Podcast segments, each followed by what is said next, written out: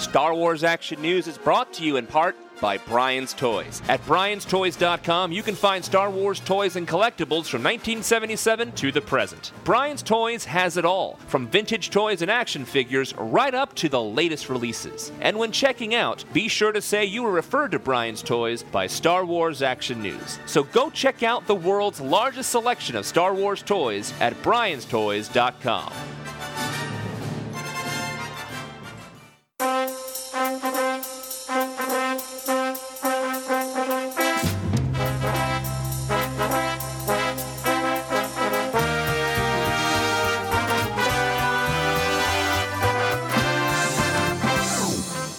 Listening to Star Wars Action News, your source for Star Wars collecting news, reviews, and updates, helping Star Wars collectors collect better.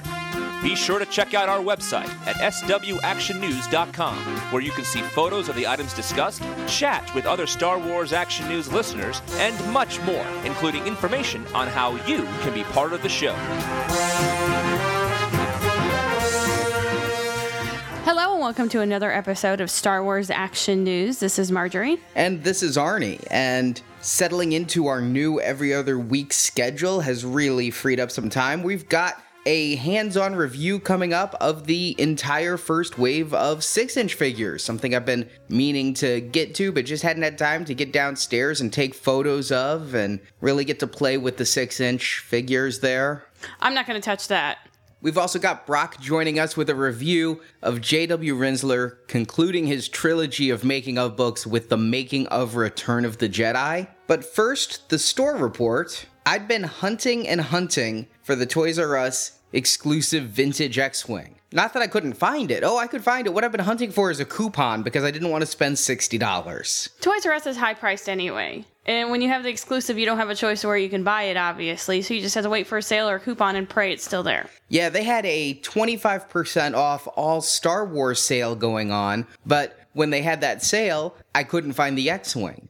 And then as soon as that sale ended, the X-Wing was put out in abundance at every Toys R Us I went to in Springfield and Saint Louis, but thanks to Yakface for alerting me to a friends and family sale that was going on last weekend, got a twenty percent off coupon, and got the X-Wing for a much more reasonable forty-five dollars, which is about more in line with what we have paid in the past for this repackaged vehicle. Again, uh, a bit of a repaint, but same mold as before, so sixty was kind of sticking it to me. I'm glad that you were able to get it, though. Yeah. Of course, just when I'm about to do my victory lap through the Toys R Us racetrack over getting that discount, Yakface reports the Toys R Us exclusive Republic gunship is starting to hit. And here we do this dance all over again. I think I need a coupon because do you remember when the first Republic gunships came out back around Attack of the Clones, and then they did the repaint for the Clone Wars, and those Clone Wars ones were so, so difficult to find, and they were going for over a hundred dollars on eBay, and we were like, I cannot believe that people would pay a hundred dollars for a gunship. Hey, you're going to, aren't you? Kinda hoping I won't have to. But you'll pay ninety-nine ninety-nine for it because I know you. Oh, I'll happily pay ninety-nine ninety-nine for an item that has an M S R P of one nineteen ninety-nine. Now, that Clone Wars gunship I mentioned before and the Attack of the Clones ones, M S R P of twenty-nine ninety-nine. So this is a ninety dollars increase. ninety dollars. Now, admittedly, this does come with two turrets and three action figures, which, if you look at the price, well, the turret was a pack-in with an action figure back then. And so if you were looking at, say, two thousand three dollars, this would probably have cost you fifty dollars. So a seventy dollars increase. None of the figures are new either. Jedi Temple Archives had a reader send them some pictures. They have very old date stamps on the clones there, so those are just repacks. The Yoda may be new, but doesn't have a whole lot of articulation. You're not going to get top-quality figures with tons of articulation in these pack-ins.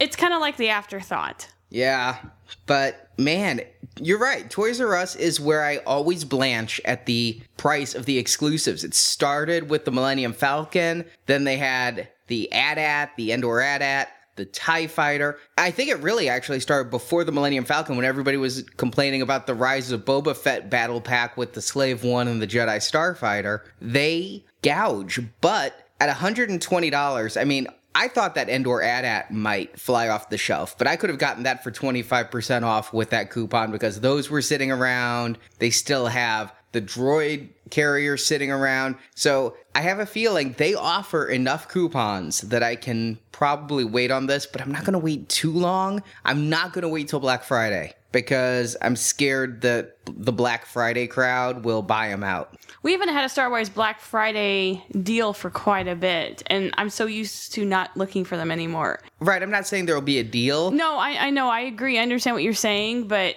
I, I don't see that as a big item moving. People are more in, interested in things that are going to cost very little money, and if it's not on sale, people don't touch it. Unless they're standing by the checkout and they're at a deep discount. Right, but being an exclusive, I just don't think when the holiday rush starts en masse that they're going to be sitting around. I might be wrong on that, in which case I'll be keeping my receipt at the ready for a return because I've just come to play that game with Toys R Us. I'm tired of paying full price for their exclusives the way I did those silly, silly X-Wing pilot sets, which are still sitting at so many Toys R Us's I go to, and then seeing them take their exclusives and mark them down. It's a gamble. It That's is. That's what it boils down to. And it's just, are you going to be risky or not? The good news is, when we dig out, while we continue to catalog and excavate my collection, when we dig out my Clone Wars Republic gunships where I had the rule of three, I'm going to pay for this with one of those. And so I'm, you're just trading. Yeah. I'm so glad the rule of three is no longer in effect because that would have been a really hefty hit at, after sales tax, four hundred dollars. Yikes. Of course, the Endor A T A T would have been there too, as would the big A T A T. And then, yeah, I mean, you'd need Rancho Obi-Wan just to display that much loose stuff. But there's a lot of other Star Wars items out there, as Sansweet said, chilling me to my spine at Celebration Europe. Disney looked at Star Wars and went, "You're not marketing it enough." We're really going to market Star Wars. So there's a ton of stuff out there. If you've been following us on Facebook, Barrett was impressed with the new Star Wars wallets he found at Spencer's. I forget that Spencer's exists a lot of times because I'm over eighteen. Yeah, I loved it when I was a kid and I could glance at boobies. There's always the little naughty section that yeah. you went to. Because, you know, you're like kind of like, you're not supposed to look at it, and they really would turn a blind eye if you did when you're underage. Yeah, I'd tell my parents I want to go for the Kiss stuff. And, yes, exactly. Because they had all that up front. Mom, I want a band t-shirt. Unfortunately, I mean, what I see is there's a orange X-Wing one, a Boba Fett colored Mando one, and then a black Imperial one. But none say Bad Mother Zither on it, so I just, I think that there should have been like a Mace Windu wallet here. I think there's a great Pulp Fiction crossover opportunity that they missed. It could have the purple. Yeah, no. And then they say the holiday creep gets quicker and quicker each year. It smacked me upside the face when in early September, all of the end-of-year Christmas and New Year's items have started coming out. Jonathan reported finding all of next year's Star Wars calendars. It's too early for calendars. It's about right for calendars. They usually start in midsummer, really. But I haven't seen the Star Wars ones yet. We went to a couple different malls, and I still haven't even seen the calendar kiosks or stores out. But they may not have those anymore since Borders is gone and Borders ran those. I think we had one last year in a mall in Saint Louis, but it was like an empty storefront that they just put the calendar slash crappy games that were overpriced in one thing. But yeah, since Borders is gone, you really don't have the calendar stores anymore. Kind of cool, though. They did a Darth Vader and Son calendar to capitalize on the popularity of Jeffrey Brown's book. I think that's a great idea. I like it when they're doing something new with calendars. After thirty-three years of Star Wars calendars, I want to see something different. I like it when they do the trivia calendars for the calendar a day. I like it when they tie in or do a different style. So to have a Darth Vader and Son one kind of makes me smile. What makes me frown is the Angry Bird Star Wars calendar I will not be buying. I am so glad to hear that. There's also a nice poster calendar. I really like those. Even if I've seen some recently that have a disclaimer that says posters for use as calendar only, despite being perforated. I think they're afraid people are going to scan them or reproduce them or something. I don't understand that disclaimer, though. What would you do with it? I mean, if you buy it, you can do with it what you want and hang it on your wall. Yeah, I mean, it's perforated for framing. I don't have the wall space to frame every month of a twelve or sixteen month calendar, but... It's probably not printed on great paper either, or in a great printing process. Then there's the standard one and the day at a time one that has some Chris Trevis art on it. It does not appear to be trivia, but I like it when they do the art of type of calendars. You know, anything to keep it mixed up, keep it different until at least twenty fifteen when every Star Wars calendar will be an E P seven calendar. Ugh, if you call it that again, I'm going to punch you. Understood. And I get to pick the location. Got it. If it's too early for New Year's calendars, how about some Christmas ornaments? Well, absolutely, because it's the perfect time to discuss Christmas. Actually, it is. I have a new job where I deal with this kind of stuff. Christmas stuff is was ordered and it's shipping already, and we're getting ready to debut our new Christmas line for two thousand fourteen in the next month. So this is what happens in retail. I guess I shouldn't be shocked because every year in July, we start our Christmas ornament buy at Hallmark. Yes. I've just become conditioned that Hallmark will sell me Christmas ornaments in July and I won't think anything about it. But when I go to Toys R Us and I expect to look at the Halloween items, because just one week earlier they put out the Halloween items, and there's not one Christmas item. There's an aisle of Christmas ornaments. I really felt old. I really felt like these kids bring in Christmas earlier every year. But honestly, I do think that if given a long enough time frame, that yes, they will put out the Christmas ornament aisle in April. Did you shake your cane at them too? I might have. God, I hope their ball doesn't end up in your yard. I'll be one of those neighbors who doesn't give it back. Oh yes, absolutely. I fully expect that to, when you're older. There were a lot of those cheaper ornaments that I'm more used to seeing at Target. There was a Yoda, a Vader. There were a couple of Yodas. One was a figure Yoda, and one was just a flat kind of diamond ornament of Yoda. There was a Clone Wars R two D two. They were all on the green packaging, not this year's Vader reaching out at you packaging. So it makes me wonder how many of these might be left over from last year, including the holiday tree set that I got last year, that twenty-five dollars two-foot artificial tree that comes with all of the ornaments and the garland with it for twenty-four ninety-nine. If you missed out on that last year, I'd suggest getting it early this year as it sold out pretty quick. And it's not necessarily that they had some left over. It could be just be it sold so well they brought it back and reintroduced it. And it, we did see it only for a limited time. The fact that it's in the same packaging is what confuses me because, remember, this year the line look was supposed to be that three D Darth Vader to tie into the three D Revenge of the Sith. These are all in the three D Attack of the Clones packaging. Then again, maybe they knew this stuff would be out in August. But it's not just Toys R Us.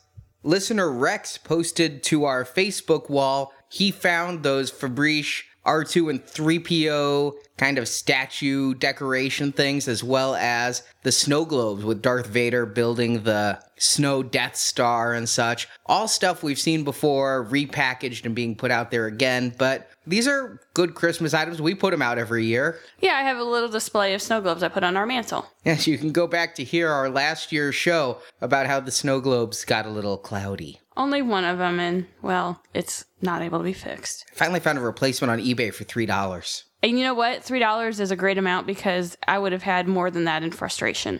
But the stuff I expect to find in stores around this time of year, Halloween items. Jonathan talked last week about some of the dollar stuff items at Target, and I went in there. I could not resist picking up quite a bit of stuff. There was a ton of items, and again, with Episode seven coming. Much better, Ernie, much better. My completism was flushed down the toilet like a bad batch of drugs. So I skipped a lot of the stuff they had there, like the plastic dineware set, I guess they call it. It looks like a dog bowl and a I mean, it's, it's supposed to be a human bowl, but it looks like a dog bowl. Is it tiny? Yeah. Maybe our dogs need a new Halloween food bowl. And a cup that looks like the kind you'd keep by the sink to rinse your mouth out after you brush your teeth. Uh-huh. And then a plate that's pre-divided like a frozen dinner. Now, the Target One spot, though, wow, times are a-changin' because these dineware sets were three dollars. I remember when I used to go to the Target One spot and not have to ask how much. Now it's just the cheap spot. Yes, yeah, kinda. They also had the notebook and pencil sets for three dollars that I normally would have snatched up in the past, but passed on those because I just don't think they'll display very well. They did have a couple cool things. Candy jewelry that was really cute. It was a necklace. And then they had little bracelets of candy that have Darth Vader and the clone trooper on them. What I find really funny, though, is beneath each face, almost a quarter as big as the face, is copyright Lucasfilm Limited. It's huge. I'm guessing you just can't print fine detail on candy, but... it seems very oddly branded. They also had glow-in-the-dark edible lightsabers. But, yeah, I've bought some of those lightsaber candy things in the past. Remember those sugar syrup things that Scott drank one of a long time ago? And it was very old, yes. Yeah, and I decided not to get candy in this case that would melt. I did buy some Star Wars candy this week, but we'll talk about that later. But I did end up getting a couple of things I just couldn't pass on. What started the damn breach was these little bags. They're reusable shopping bags, but I'm pretty sure, based on the size, these are intended to be your kids' trick-or-treat bags. Well, they're about a quarter of the size of regular shopping bags. They're actually perfect for a big bottle of wine. If you want to give a fun hostess gift, maybe you could throw some Skywalker wine in one for somebody. They just started shipping to Illinois, you know. Did they? Would you like some? Maybe we have to, you know, test it for the sake of uh, research.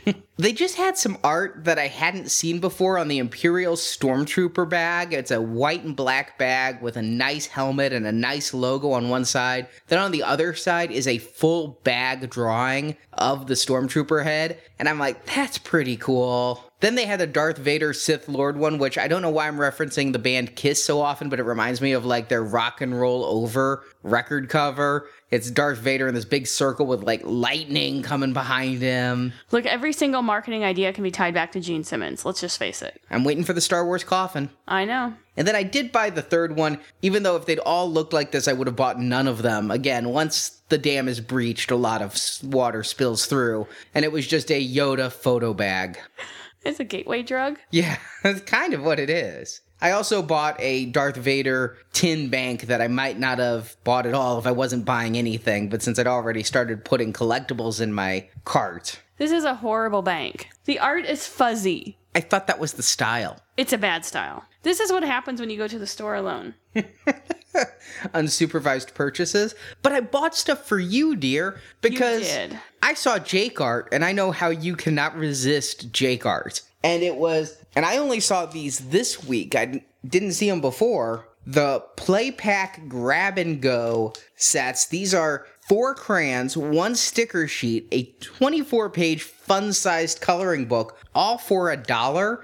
And yeah, it has Jake art of a ghost R two D two in the corner and Luke Skywalker practicing his lightsaber by slicing a jack-o'-lantern. There's four different covers, two of which are more spooky. There's a Darth Vader and a C three P O and R two that are all orange and Halloween-y. So you did buy quite a few of these, I see. I bought one of each to keep packaged and then one to open. I see you've got two of the Darth Vader, so okay, I see what's going on here. Yeah, I really like the skeleton Darth Vader. I'm so glad. This looks to me like art I've never seen before, and the skeleton Stormtrooper in the corner. Yeah. I'm so tired of the reuse of the clip art that we see again and again when Lucasfilm puts out their approved marketing materials and people just drag, drop, Photoshop, and call it an item.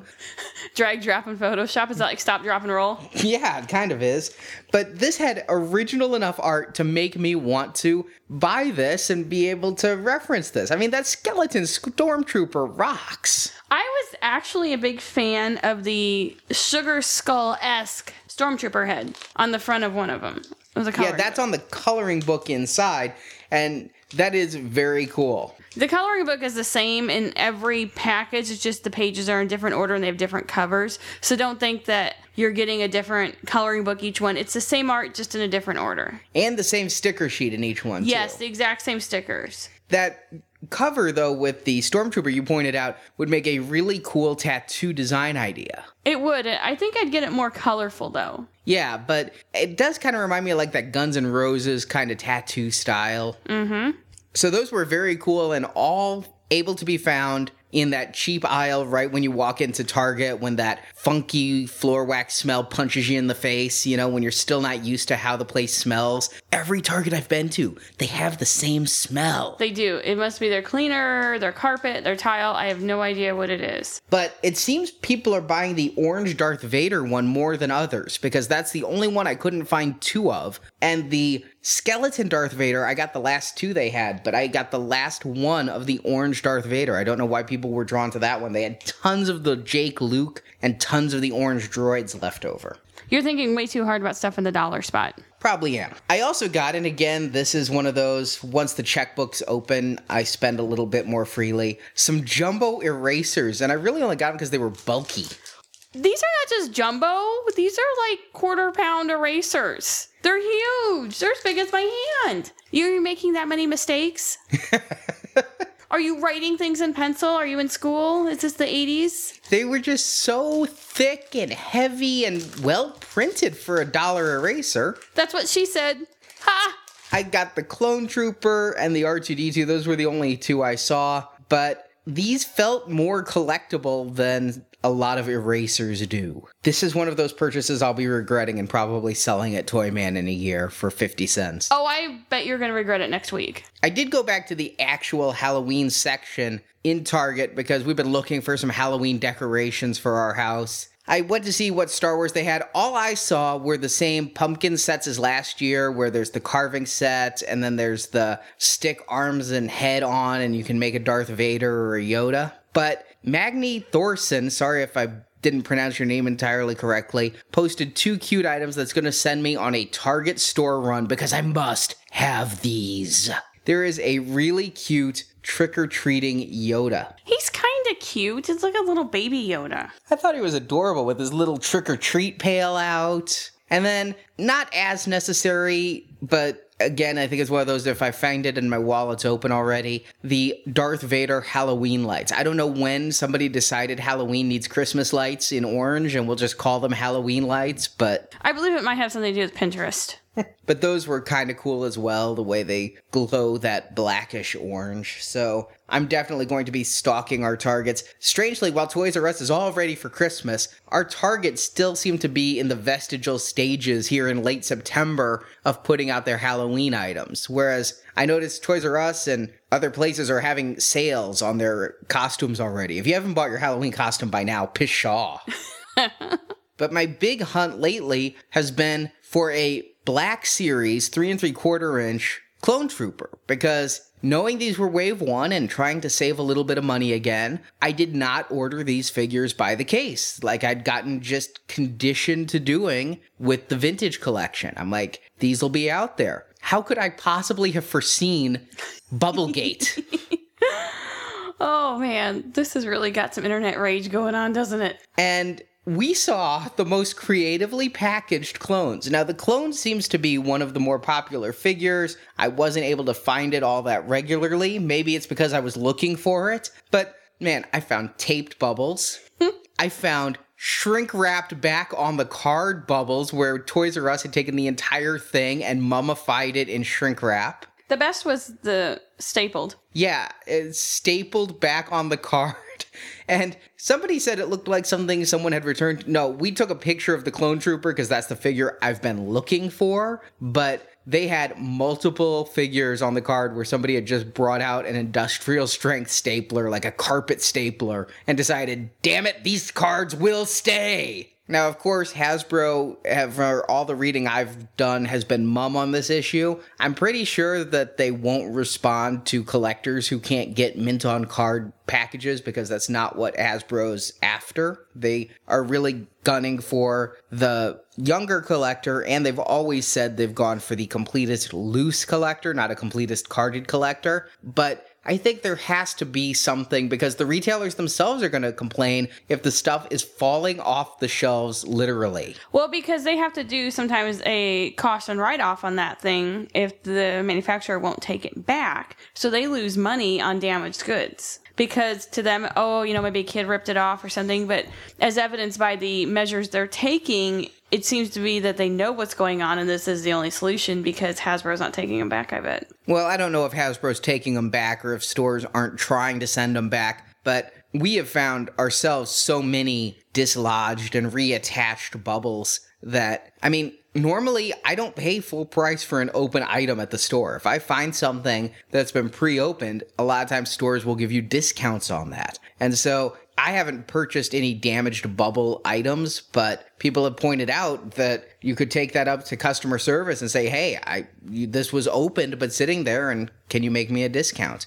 But I'm hearing early reports saying Wave two may have fixed this issue, and if they do any carry forward, if they have fixed the issue, maybe we'll see a reshipment of the first wave that's better. We'll find out. We're going to talk a little bit more about Wave two in a bit. It will really kill those variant hunters, though, who are looking for both the smooth bubble and the kind of embossed bubble on those cards because they have the little orange lines embossed. Not orange, but on the bubble. Or the variant collectors who are looking for the staple versus the tape versus the shrink wrap. True.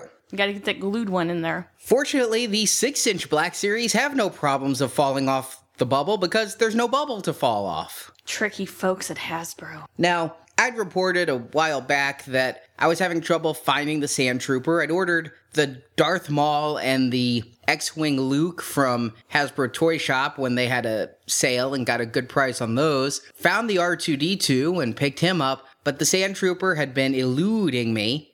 And I want to thank everybody who emailed me and said they were finding Sand Troopers. Now, I can go to any store I go to and find the entire first wave of six-inch figures just sitting there. The Sand Troopers are in abundance. I could go just here in Springfield and end up with a legion of six-inch Sand Trooper figures.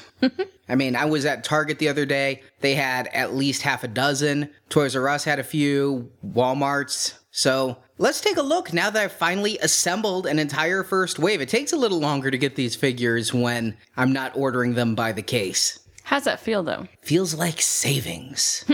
These figures are numbered, so we'll start with figure number one, X-Wing Luke. They kind of defied my expectations because I really thought if you look at the popularity of figures and really characters from Star Wars, I thought for sure that the release of figures in a new line would kind of mirror what they did back with Power of the Force two in ninety-five, and we'd get Farm Boy Luke and Darth Vader. But no, we're getting an X-Wing Luke and no Darth Vader in this first wave. Yeah, you're right. That seems like they would make sense. That would be a great thing to do, is to release a set of figures with the same release pattern that they did for something else. Well, it just, not necessarily to tie back to Power of the Force two, but if you look at what I consider to be the popular characters of Star Wars, what's on everything, I think Luke, Han, Leia, Vader, Stormtrooper, C three P O, R two D two, and then Boba Fett, and then you start getting into the prequel characters after that. Don't worry, Arnie. With episode seven, I'm sure we'll have a Zac Efron figure. Ah, don't don't talk to me about rumors. I don't like rumors. But X-Wing Luke. Now, this is our second time looking at the six-inch figures. We did a review of the Boba Fett back in our San Diego Comic-Con coverage. But again, I'm really impressed with the size and the articulation on all of the six-inch figures we're about to discuss, at least the humanoid ones. We'll get to R two and treat him separate. Are you a droidist? No, he's just not the same as the others. But one of the things I've always disliked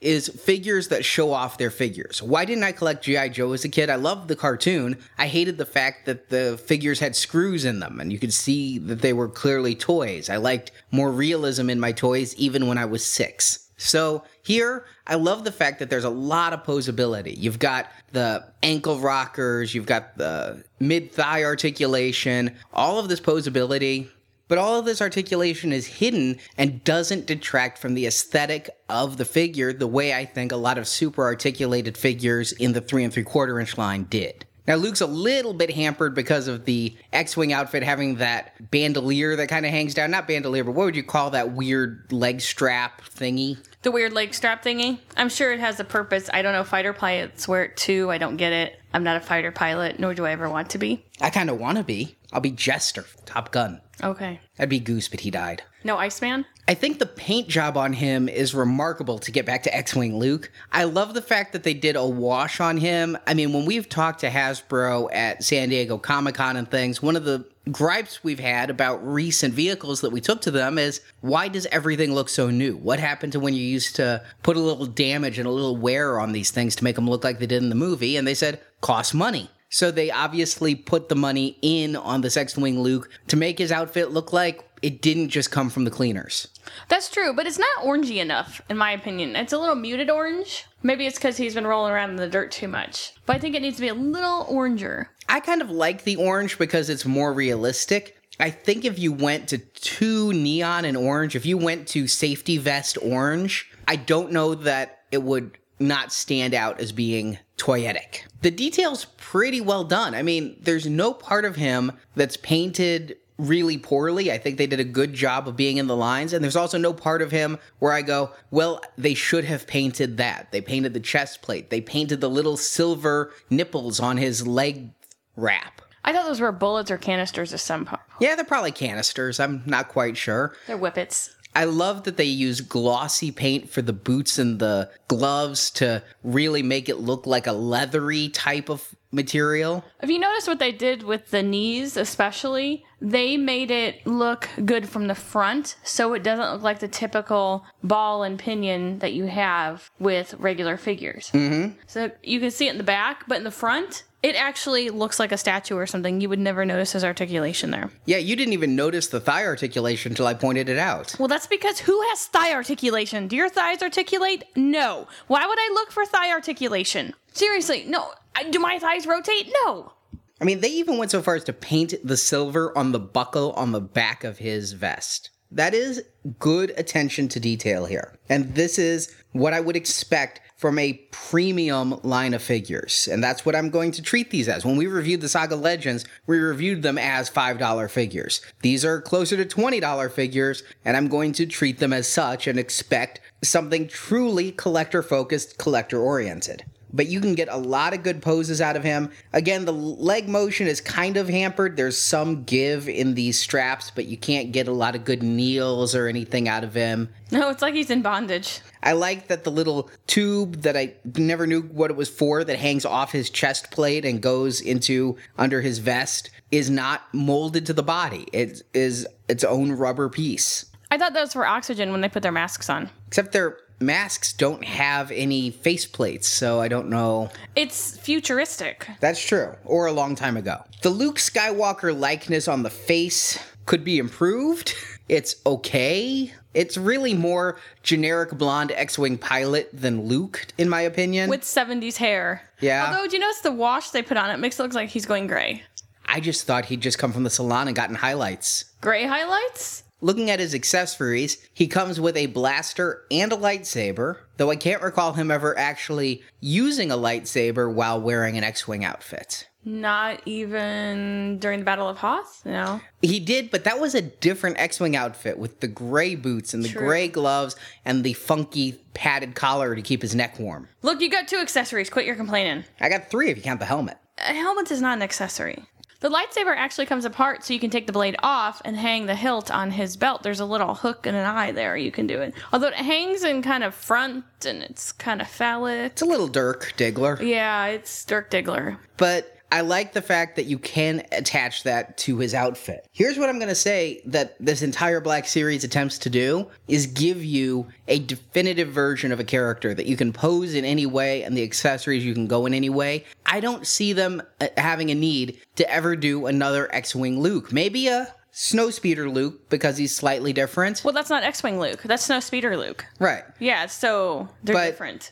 For his scenes in Return of the Jedi, his scenes in A New Hope, his scenes going to Dagobah, this fits all of them perfectly. And we'll see that again when we get to Darth Maul. The blaster, I love the fact that it's a black blaster and they painted the butt of it brown and the nozzle of it silver. Again, it's attention to detail that is what I'm liking with this line. They're worth the price point based on the paint apps, the sculpting, the articulation, and the accessories. I mean, look at the helmet. The helmet has an amount of detail that I would expect on a miniaturized F X Collectibles replica. I mean, it's got the wash, it's got all the detail, it's got the Rebel insignias, it's got the stripes. I'm really impressed with how they replicated the movie helmet there. I only wish it went on his head a little bit better. Because it has to go over his head, it's kind of large, and the yellow tinting that goes over his eyes kind of covers half his face and doesn't quite look well done. It does not fit well because you're right. It, what they did is they gave him a regular size head. And a lot of times when you have this, you either have a smaller head or just a bigger helmet. Mm-hmm. And also his hair kind of hangs out the back of the helmet. Not if you push the helmet back and have the visor on his forehead. Yeah, well, if you have the visor covering the eyes, the hair is clearly visible out of the back. It's also a little bit tricky to get that chin strap on. I would fear if you keep taking his helmet on and off, you might eventually distend the rubber of the chin strap, but that's kind of a weird thing to worry about, I know. But overall, I mean, I'd give this figure definitely like an eight out of ten review. I think that there's so much right, just a couple of things about the helmet that aren't impressive enough, and the way the lightsaber hangs in front's a little bit off, but I'm real happy with this. They're nice because they're different, too. I mean, we've not had something like this of this quality in an action figure type. I mean, those Unleashed really weren't that like this. No, those were more stylized, yeah. And they weren't posable. Yeah, you got what was in the package. Next up, figure two is Darth Maul. And this figure really does drive home how I think they're trying to give you a one figure to be definitive and not need to re-release Darth Maul with cloak on or cloak off. Here you get it all. When you get him in the package, he has this big heavy cloak on like he wears for most of Phantom Menace. And the cape is a very malleable rubber to allow for some posability there, but not much. A lot of posability is restricted by this heavy, heavy cloak. Does the cloak come off before I try? Yes and no. We'll get to it. Let's okay. look at it with the cloak on first. But I tried to replicate some of the poses Darth Maul makes when he's fighting Qui-Gon on Tatooine, and there's just not a whole lot of arm movement. I'll say, their one disappointment with him is he comes with the macro binoculars he uses on Tatooine in this outfit, but you can't get him to hold the binoculars up to his eyes because his hand won't reach his face over the cloak. Maybe he has an assistant, Jeeves, that holds them for him when he's wearing his cloak. How do I hold my binoculars? Ask Jeeves. Exactly. Well, maybe he's just going to hold them and kind of like, you know, it's like a purse or something for him. That's kind of what it is. It looks more like a drinking canteen than binoculars if you can't put it up to his face. And the more you try to raise his arm, because it's rubber, the more his cloak kind of bends abnormally and creates this weird bulge in the outfit. I like the cloak's aesthetics, though. They did a rubber cloak on a Red Skull figure on the Marvel line, and it was tremendous because it was glossy, it looked like patent leather, and it fit right. This fits right. It really does fit right. And the only concession I see they made is that there are very large slits under the arms so that you can remove the cloak as needed. My other complaint, though, is the head is molded to the cloak, and because of that, he's always looking down. He's like he dropped something. He can't look up. And Darth Maul was kind of a shorter character. Remember the scene where he's walking next to the Nemoidians and talking to holographic Darth Sidious? He's constantly looking up. And this head cloak thing, it's like he's looking for some change. He needs the metal detector on the beach accessory. Like the X-Wing Luke, the saber does come out of his saber hilt accessory, so you actually can get him with the double saber, but only one side ignited, like he had when he was battling Qui-Gon on Tatooine, in this big cloak. So you don't need another lightsaber accessory, even if the binocular accessory is kind of useless. kind of useless. But, it is useless. But then to take off the cloak is a little bit tricky. You've got to get the arms in under the cloak. So you've got to pull out on the cloak a little. And you have to pop his head off because the cloak is attached to the head. I never would have guessed that I have to pop his head off. I would totally would have broken this had I ventured on my own. And even still, you're still wrestling with it. So then you can just get this weird cloak of Darth Maul with a head. So you get two figures for the price of one. And then you see under the cloak is a really well done mixture of soft goods and rubbers to give you a highly detailed Darth Maul body. And then it comes with another pop-on head, so you get him like he is in the final lightsaber battle on Naboo. Just got to push the head a little. There we go. This rubber cloak works again. This is fantastic, especially with the soft goods underneath. I think this is great because it, it effectively shows the texture and the wrinkling and everything, the gathering. I think this is pretty good. Maybe they're onto something. Yeah, I wasn't sure about the soft goods use, but it's so little and they have a nice cloth. It doesn't look like a disco fabric. So I think it really works. And my God, the poses I could get with him once that cloak was off, I was able to recreate most of the poses I tried from the Phantom Menace end of movie lightsaber fight. This guy can move. He's a little stiff though. But I think with time and with movement. And I think they did a great job of the face. If you wanted a truly, truly definitive Darth Maul, I never need another Darth Maul. They could have done a third head with the gritting teeth showing the rotted teeth yeah. like you would do. But beyond that, I mean, here you have a Darth Maul that you can use in any setup, whether you're doing an early scene on Coruscant, Tatooine, or later on Naboo. It is really a wonderful figure, and Darth Maul's a character that needs that level of articulation. You can see a little bit of joint holes on the side, but again, for what you're getting here, I definitely give this another eight out of ten. I think they really did a great job with this Darth Maul. This head also looks down. And I've tried scooting it up, but again, I don't want to break it or break any of his horns off. I'm considerate. There you go. Oh, that's much better. Well, it just looked like he was sad and downtrodden. Yeah, I can get his head to move a variety of directions, and I like the difference of the matte and the glossy paints used. Again, and we commented on this when reviewing some other figures from Marvelicious Toys in a show that'll be out in two days, but the glossy on the gloves and boots and belt really help it stand apart from the mattes of the cloak. And then there's a third texture entirely on the head. I've never seen a Darth Maul action figure that looks this good when it's all basic black. But at the same time, the basic black all looks different, which is amazing. Mm-hmm. So it really works. I think they've done another great job on this one. And if you take the cloak off, you could get the binoculars pretty close to his face. Not still usable. He'd still look like a loon. It's quite a bargain. Two Darth Mauls for the price of one. Should be for the price. Figure three is the Sand Trooper, which is the one that was selling out first at first, but now I can still find him pretty much everywhere. Being a Sand Trooper, he is appropriately sandy and dirty. Yes, he is, and doesn't look like he just like got sprayed in one or two spots. It's actually weathered all over. Very and, nice. And it doesn't look too fakey. It has a couple spots like on the chest where it's a little too red, but it doesn't look like somebody went over it with an airbrush. But they did a smart thing, and on this one at least, I don't know, it's going to vary too much between them, but they, like, it settled in certain spots where it would naturally settle. True. Could be accidental, but hey, it works. Because initially I was thinking before I had this in hand, hey, you remove a shoulder pauldron, you have a Sand Trooper, and that's a good way to reuse and make us rebuy. But here with this paint job, it's clearly a Sand Trooper through and through that works very well. Now, he comes with a backpack that you snap into a little hole on his back, and it's got an over-the-shoulder pouch. I guess that's where he keeps his passport while traveling.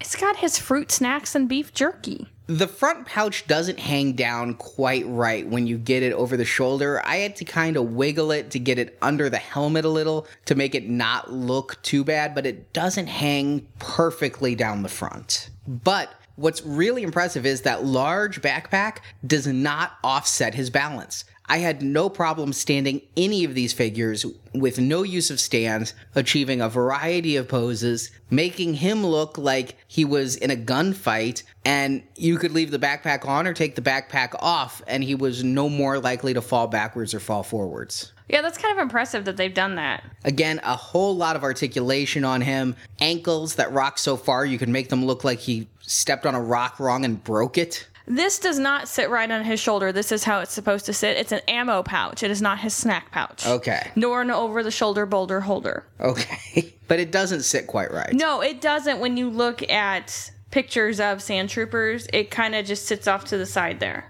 Now, as a trooper should, he comes heavily armed with three guns. One is this B F G that looks like an elephant rifle. They had these big guns, though. Yeah, I know. I'm just saying I'm trying to come up with an explanation for it. I love that, and this happened with the X-Wing Luke, too. The finger goes in the trigger one hundred percent of the time when they're holding their guns. So you can always make it look like they are about to fire the gun and not just holding the stock. And right now, somebody who knows a whole lot more about guns than I do is telling me that's not the stock. It's some other part of the gun. It's the handle. My only problem is if you assume the stormtrooper is right-handed, which is what I would assume because he has the mega T finger. He does have his finger. That's why I thought it went on that one. And this, the left hand is clearly holding the barrel of the gun. See, I knew that term. Yes, barrel. Very good. But the problem is his left hand, at least on mine, is so tight in a fist. It's like he's got carpal. None of the guns fit in the hand. He, I've got three guns that come with him, and I couldn't get that left hand to wrap around any of them. But you can pose it so that you're resting the gun on top of the hand and making it look like the two-handed firing that stormtroopers did. But I just never could get that hand around it, and I wish I could, especially on the blaster rifle. If you remember when they were storming the Tantive, they always had that two-handed gun pose, and I just wasn't able to replicate that as well as I'd like. And that's an honest disappointment because being a trooper, I want to be able to have him in some really good action poses. The gun is actually quite malleable too, which is kind of alarming. I tried to put it in there and it just got a little bit of a bend to it, which I was able to rectify. But if you do it long term, you could have a permanently bent gun. All three of these guns are a little bit rubbery. I'm noticing a lot of rubbery parts on these. The limbs are also a little bit rubbery, giving you a little bit more bend. Nice weathering on this other gun, though. This third one, the very large gun. Mm-hmm. Nice weathering, because they got some of the silver showing through. But I think they did a great job. I love the helmet on this. I love the paint job of the little silver dimples on the helmet. Now a five oh first guy's like, those aren't dimples, and they have a special name too, but I don't know what they are. And again, great articulation that the outfit hides very well. I mean, the only way you could have gone any better is a soft goods body sock like an old Mego figure to be under the armor so that you're replicating a human being entirely. I actually do hope that they repaint this one, maybe give us some exclusives, maybe come out with a dewback, give us the different colored pauldrons. I would love that. Or it's a very easy custom for you customizers out there to just grab these, which are abundant on the shelves now, and paint up the pauldrons. Little expensive for that. Yeah, but you do want your troops. You want your ranks to be there.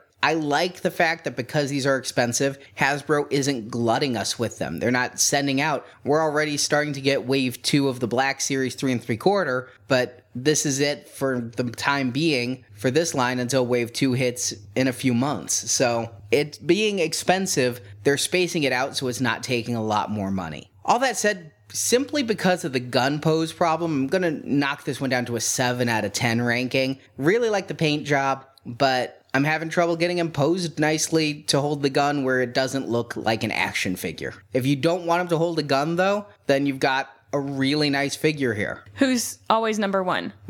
Of course, one problem with a brand new line of toys is what are you going to pose him with? You can't have him next to a land speeder with Luke and Obi-Wan telling them to move along, move along. You can't have them firing, pretending to fire on an imaginary Millennium Falcon because you don't have Han and Chewie to fire back. I mean, right now you've got four figures that are pretty unrelated. X-Wing Luke never encountered a sand trooper who never encountered Darth Maul. There's a riddle in there somewhere. I don't know where. But the one figure that ties them all together, figure four, R two D two.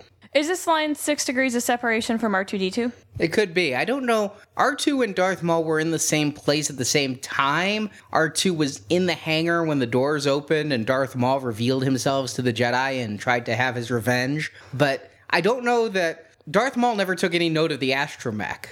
He doesn't believe in it. He's a droidist. But R two D two, now this is the figure that a lot of people had problems with, because if you go back to the Toy Fair photos, he looked really different. He was a little bigger. He was a little bit more paint washed. And according to Daryl DePriest, it's Lucasfilm themselves that stepped in and said, we're going to make some changes to this. But the final figure, again, one droid to rule them all. He is loaded with accessories. I mean, if this was a car, you would definitely say it was loaded. Yeah, he's got a little piece that pops out, and he's got his little telescoping thing where he can see. He's got three telescoping things. He's got the lightsaber, so he could be firing it off like in Return of the Jedi. He's got the sensor, like he deployed on Dagobah when he, I don't know if he was trying to listen to some oldies radio, maybe some Credence. And then the other piece that pops up when he's underwater on Dagobah, or the periscope, I yeah. guess, like thing. And each has their own hole. Three different segments of his head come off, so you can actually put these pieces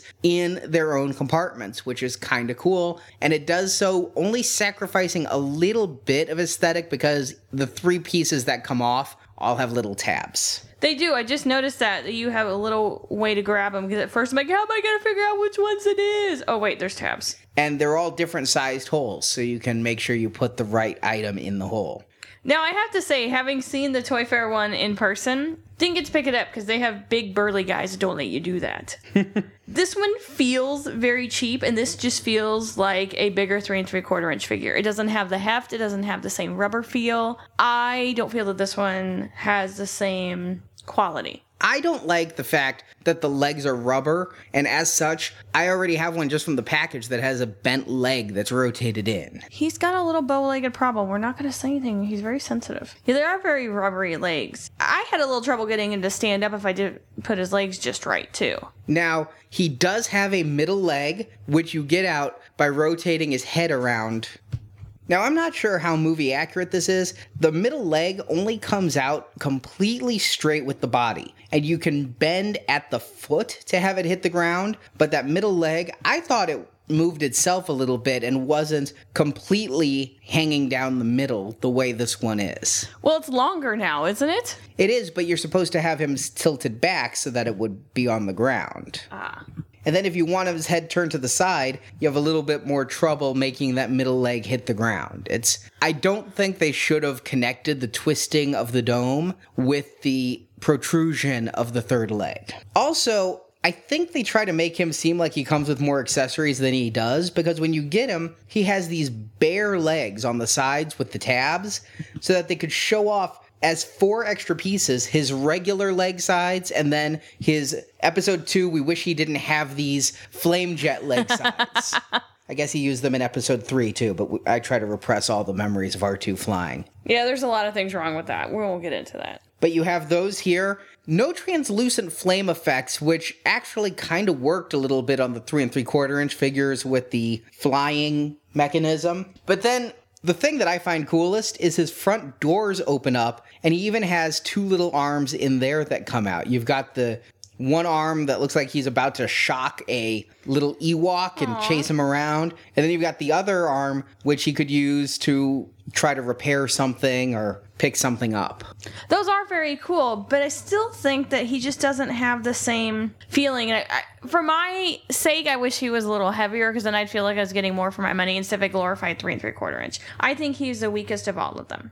I wanted to defend this figure, but I'm having a hard time doing so. I think he looks pretty good. I think a lot of the internet rage I've read about him isn't quite warranted, but his parts fall off. As we've been doing this review, we've been scrambling around the floor, grabbing head pieces that have fallen out. His leg pieces don't sit in quite right. It's like I have a bad hole. It's just not quite big enough for either the regular leg side or the other jet side. Yeah, they just don't sit right.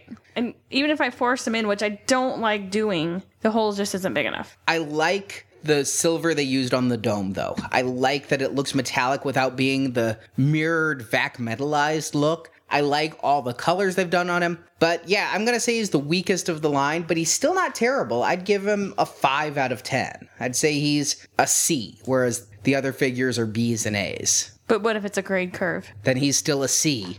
It's a bell curve. He stays right in the middle. But overall, these six-inch figures have invigorated my excitement about Star Wars collecting like nothing else has. I know we had a look at some of the Saga Legends figures, and Jonathan reviewed the first wave of this three and three-quarter inch Black Series figures. My feeling on the three and three-quarter Black inch figures is they're pretty good, but I don't know that I needed them. There are a couple of them are nice upgrades, but I don't know that any of them really got me excited because they're all characters we had before. They're minor upgrades, or I guess in Padme's case, a pretty major upgrade to characters, but I am not getting excited over Hasbro's three and three quarter inch offerings. I'm more amused by the bubble problems than excited for these new three and three quarter inch figures. I feel the same way about the three and three quarter inch vehicles. To what Hasbro's doing with the line, I'm still buying as a completist collector. I'm still going, yeah, it's pretty good, but nothing are they giving me since I think probably the big A T A T that I go, yes, that is it.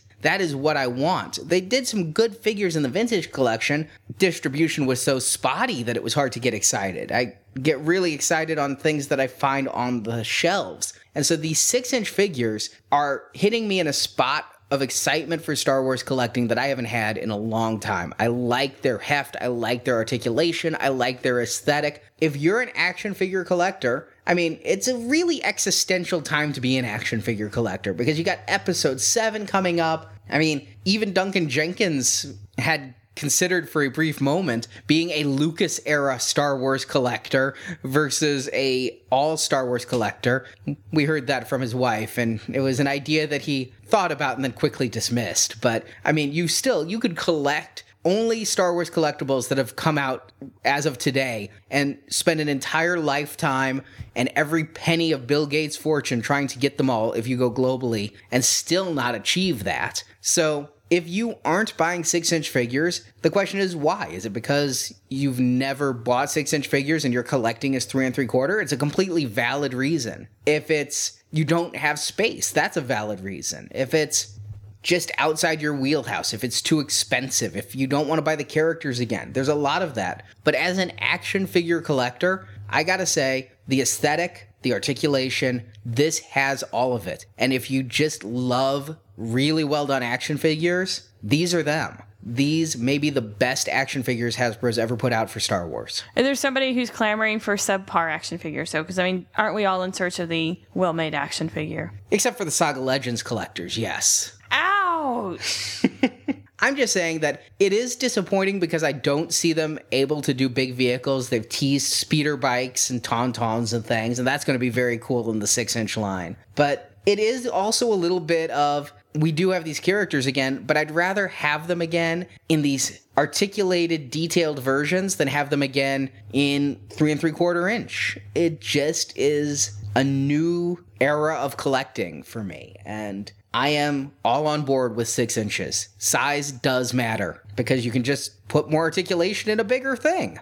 And it doesn't help that I'm starting to see pictures online of wave two of the three and three quarter inch series and going, yikes. Yakface posted on their Facebook page, they got their shipment in the mail, a look at the new figures, and they did a look at all four Mara Jade figures. Now, admittedly, two of them are the same with different lightsabers, but all four releases of Mara Jade. Now, remember, this new Mara Jade figure is a fan's choice figure. People voted for her above all other characters. She looks hideous.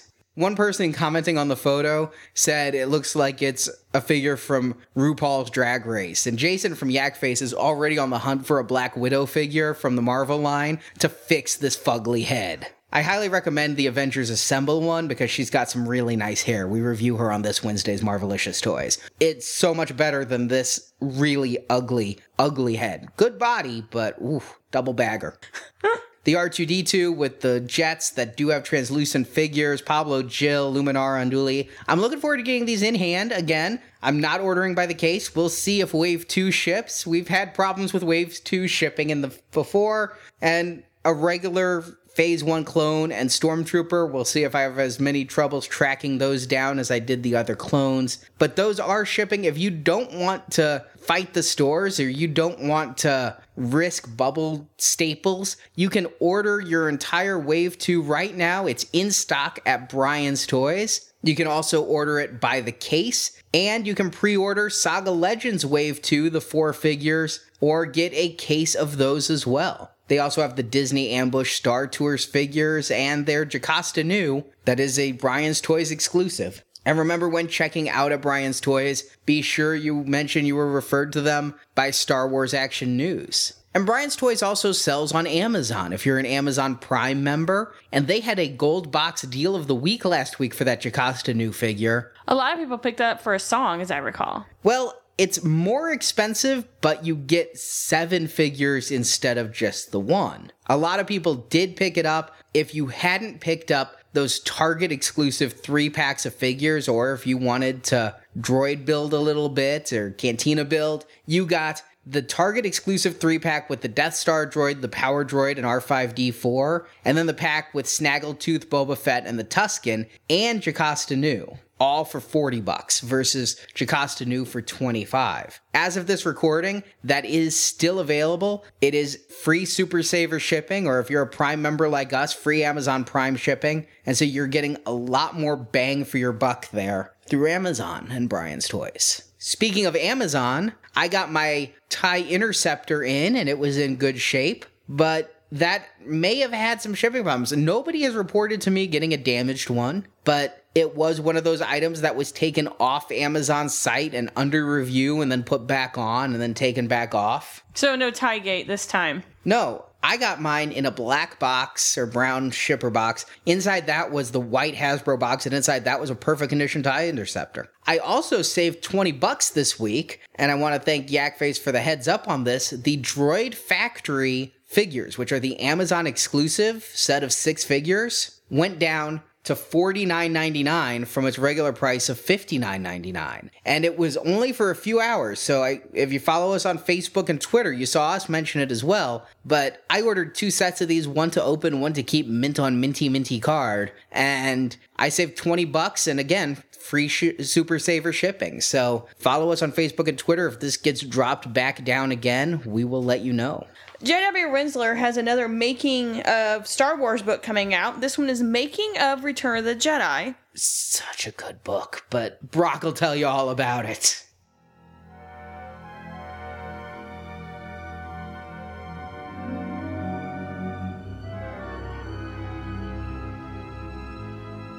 This is Brock, Star Wars Action News Book Club Liaison, with a review of The Making of Return of the Jedi by J W. Rinzler. Review copy courtesy of Del Rey Books.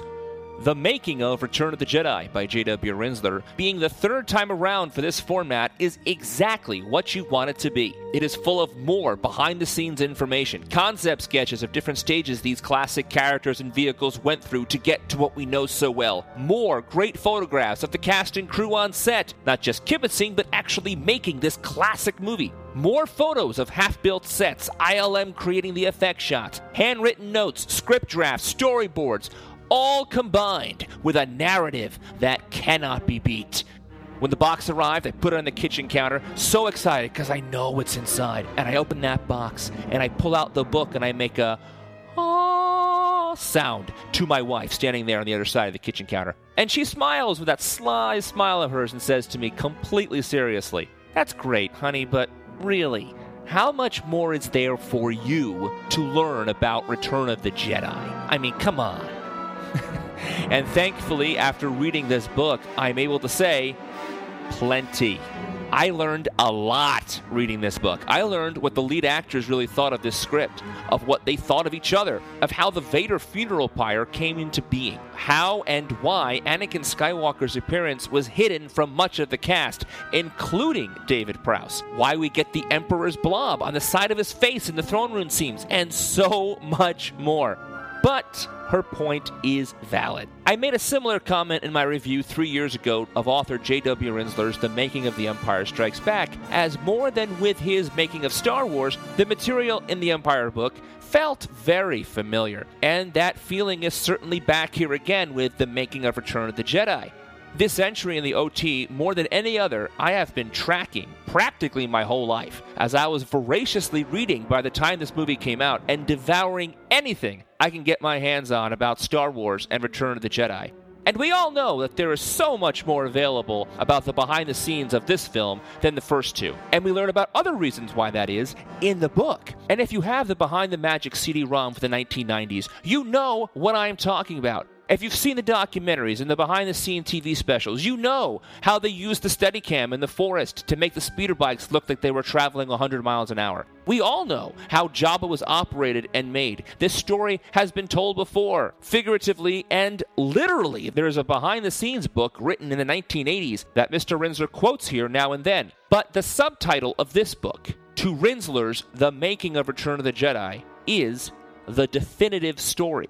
And that properly defines this telling from all of those others. The book starts right after Empire is released and documents how I L M continued to work on non-Star Wars projects in the interim between movies, unlike before when they disbanded for a while and were brought back together when the time came.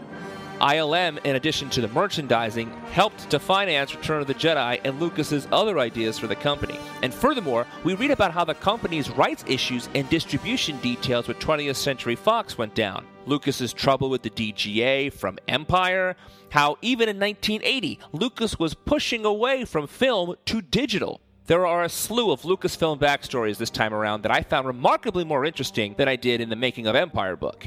I found the pre-production phase even more interesting, and some of the details here just blew my mind.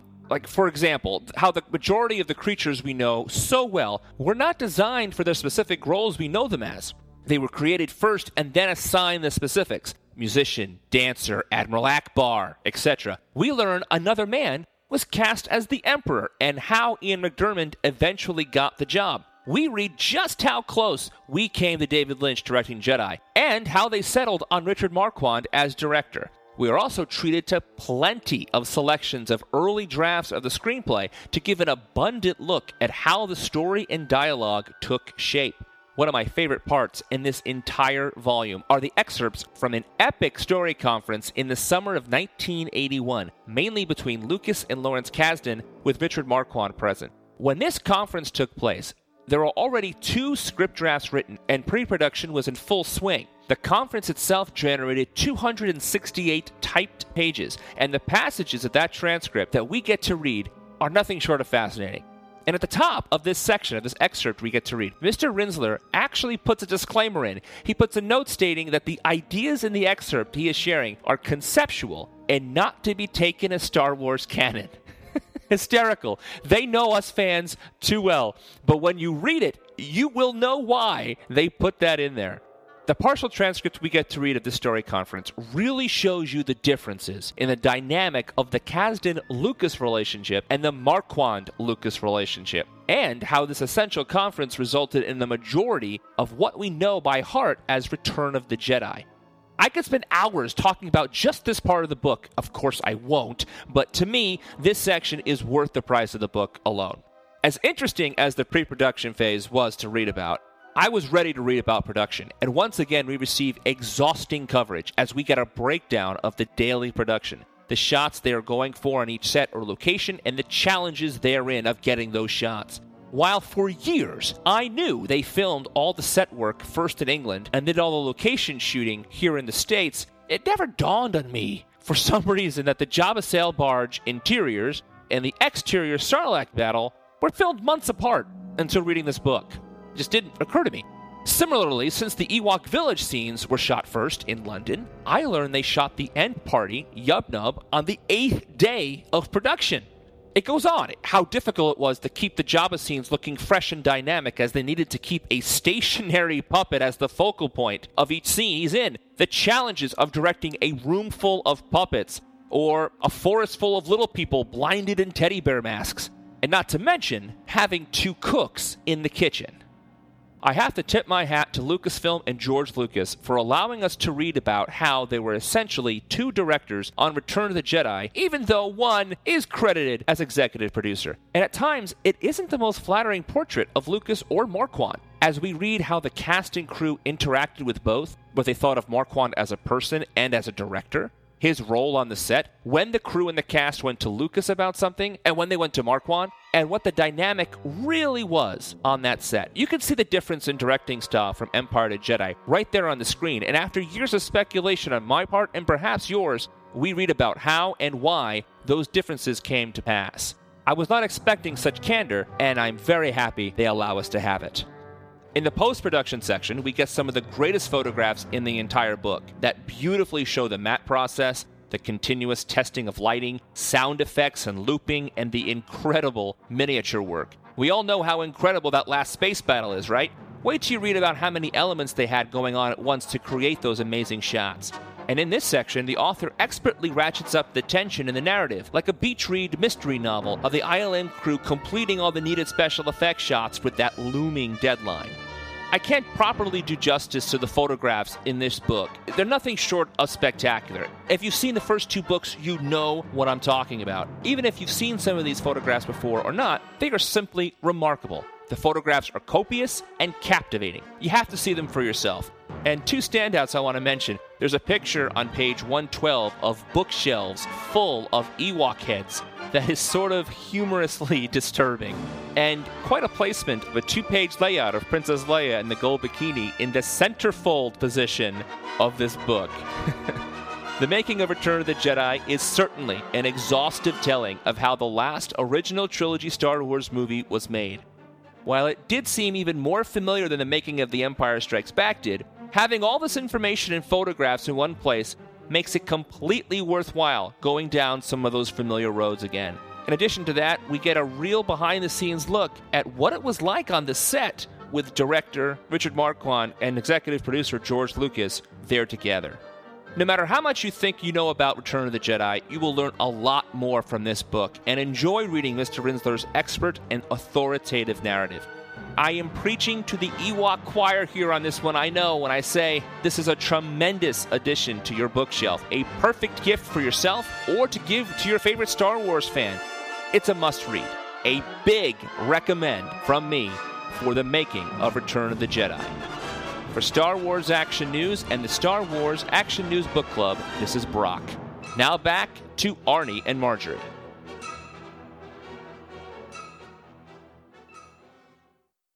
Thank you, Brock. Yeah, this completes the trilogy of the making of books. They're gorgeous books. They're huge books. They look so good on a bookshelf. And yet I'm going to buy them all again a little later this month in their ebook format with all that video content and stuff like we saw. It was the single high point of San Diego Comic-Con for me, being in that books panel with J W Rinzler showing off this footage and... oh my lord, seeing some of this behind-the-scenes stuff, why they didn't put this on the D V D set. Well, they probably just didn't know where it was until Rinzler uncovered it while doing his research. But, man, definitely get these in ebook form, whether or not you get those in paper form. Because, for me, I like having the paper, because in the ebook form, it's so transitory. I mean, Kindle may not be here by the end of my lifetime. iTunes may not be here by the end of my lifetime. And then will these formats work? The paper is forever. Finally, this week, last weekend, we went down to Project Comic-Con in Saint Louis, and I'd never been to Project Comic-Con before. This was its third year. Yeah, it was a new convention in the Saint Louis area. It was held at the Westport Sheraton, and it was an interesting little convention. It was held in a hotel ballroom. It wasn't, you know, a big convention center or anything, but it was packed with people. There were a lot of artists, really heavy on the artists and the comic book writers, tons of them. Toy vendors were kind of not very much. There was maybe a handful, maybe half a dozen to a dozen, wouldn't you say? Yeah, it wasn't very much and not a whole lot of Star Wars. We did see the stuff that we see on shelves, the six-inch figures and such, but not a whole lot. I did get a cool kind of C S I lithograph of stormtroopers trying to research who killed Greedo at the cantina. Yeah, that was very cool. and I continued my Greedo sketch project, getting a twenty-five dollar sketch from somebody down there who had never done a Greedo before, got it in his own style. The sketch artist I got doing it this time was James Shiramataro, and he gave Greedo a tongue. He offered to color in the tongue when I got it in case I didn't like the tongue, but I thought the tongue was kind of a nice little addition. I liked your Greedo. I thought he was very cool. But I definitely say this is a Project Comic-Con. It's up and coming. We were looking for Star Wars comics and could find almost none. In fact, not almost none, none. None of the vintage Marvel comics. No. Tons of cosplay. I'd say per capita, a lot more cosplayers than normal. Strangely, also per capita, a lot more consent than normal. There were times when it was a small con, I'd have to just flee a corner due to the gagging, retching scent that would fill the area. There are like some booths I wanted to look at, and I'd get near and just turn around and get the hell out. Yeah, I don't know what that was about. There was some stink going on. But I'll definitely be checking it out again next year, maybe cosplaying as somebody who wears a breather. You think you're funny. But I'm really looking forward to our next convention, New York Comic-Con. Yep, we're going back. Cannot wait. We will have our next show in two weeks from New York Comic-Con. There is a Hasbro event. Hasbro has no official presence at New York Comic-Con. However, there is a night before the con press gathering for Hasbro. So they promised Star Wars reveals, and we will have those. And I don't know if reveals means new news of figures or just we get to see figures that aren't out yet. A chance to talk maybe with the brand team, maybe find out about Bubblegate. I think everybody's going to be asking them about Bubblegate. I'm wondering if I should take Daryl DePriest a bubble tea as a gift. Ha! But all that and more, Kotobukiya's exclusive R two Q five. I love those little droids. They're so awesome. I love Koto. I think they do great stuff. All that and more in two weeks here on Star Wars Action News. And in the meantime, let us know what you're finding, what you're buying, what you think of Mara Jade's new hairdo. Give us a call at four one five, five oh eight, Jedi or send an M P three or voice memo to show at S W action news dot com. We'll see you in New York.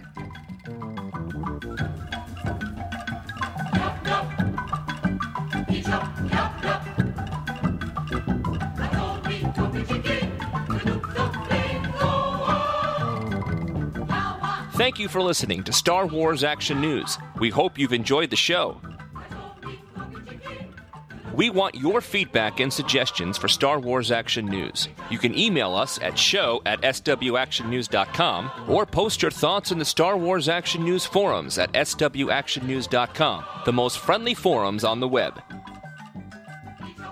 You can also find Star Wars Action News on Facebook and Twitter. The links to our social media sites are at S W action news dot com. You can be on Star Wars Action News by calling our voicemail at four one five, five oh eight, Jedi or sending an M P three or iPhone voice memo to show at S W action news dot com. All materials submitted become the property of Star Wars Action News and are subject to use on our show. You can find even more Star Wars coverage at our sister podcast, Republic Forces Radio Network, where we review each episode of the Clone Wars cartoon series. You can find that podcast at republic forces dot com. If you're into Star Wars novels, check out the Star Wars Action News Book Club, where we read and review all the Star Wars novels. That podcast is at S W action news dot com. For more Star Wars collecting, please check out galactic hunter dot com, jedi defender dot com, jedi temple archives dot com, and yakface dot com, and we thank those sites for their support of Star Wars Action News. You can help support Star Wars Action News by making a donation using the donate button at S W action news dot com or by using affiliate links on the Star Wars Action News homepage when shopping online. Your support helps keep Star Wars Action News on the air. We also appreciate it if you would spread the word about Star Wars Action News. If you enjoyed the show, please post about Star Wars Action News on Facebook, Twitter, or your social media network of choice, or just tell a friend about the show. We would also greatly appreciate a five-star review written on iTunes. A link to our iTunes page is at S W action news dot com. Star Wars Action News is created, produced, edited, and hosted by Marjorie and Arnie. The Star Wars Action News team is segment reporters Jerry, Brock, Jonathan, Nathan, and Steve, graphic design by Chris, image editing by Jay, podcast enhancement by Andrew and Barrett, associate produced and podcast announcements by Brock. Star Wars Action News is not affiliated with Lucasfilm Limited. The show is created by Star Wars fans showing their love of Star Wars. Star Wars and all that the Star Wars universe contains is trademark and copyright Lucasfilm Limited, a subsidiary of the Walt Disney Company. All rights reserved. Until next time, may the pegs be stocked and the Force be with you.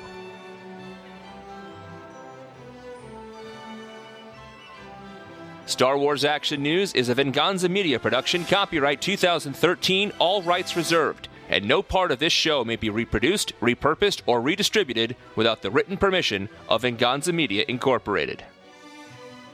Star Wars Action News. Now this is podcasting.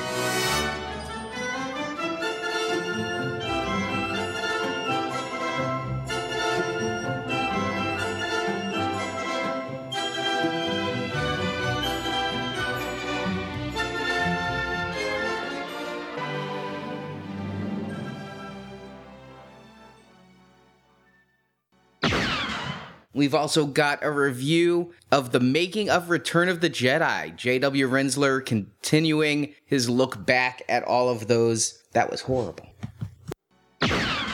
One person commented on Yakface's photo that it looks like it's from Drew Paul's Drag Race. It's RuPaul. That's what I said. I thought you said Drew Paul. No, RuPaul. You, you might have said Drew Paul. We'll see you next week. No, we won't. Seven years we've done it that way. I know. Eight. See you in New York.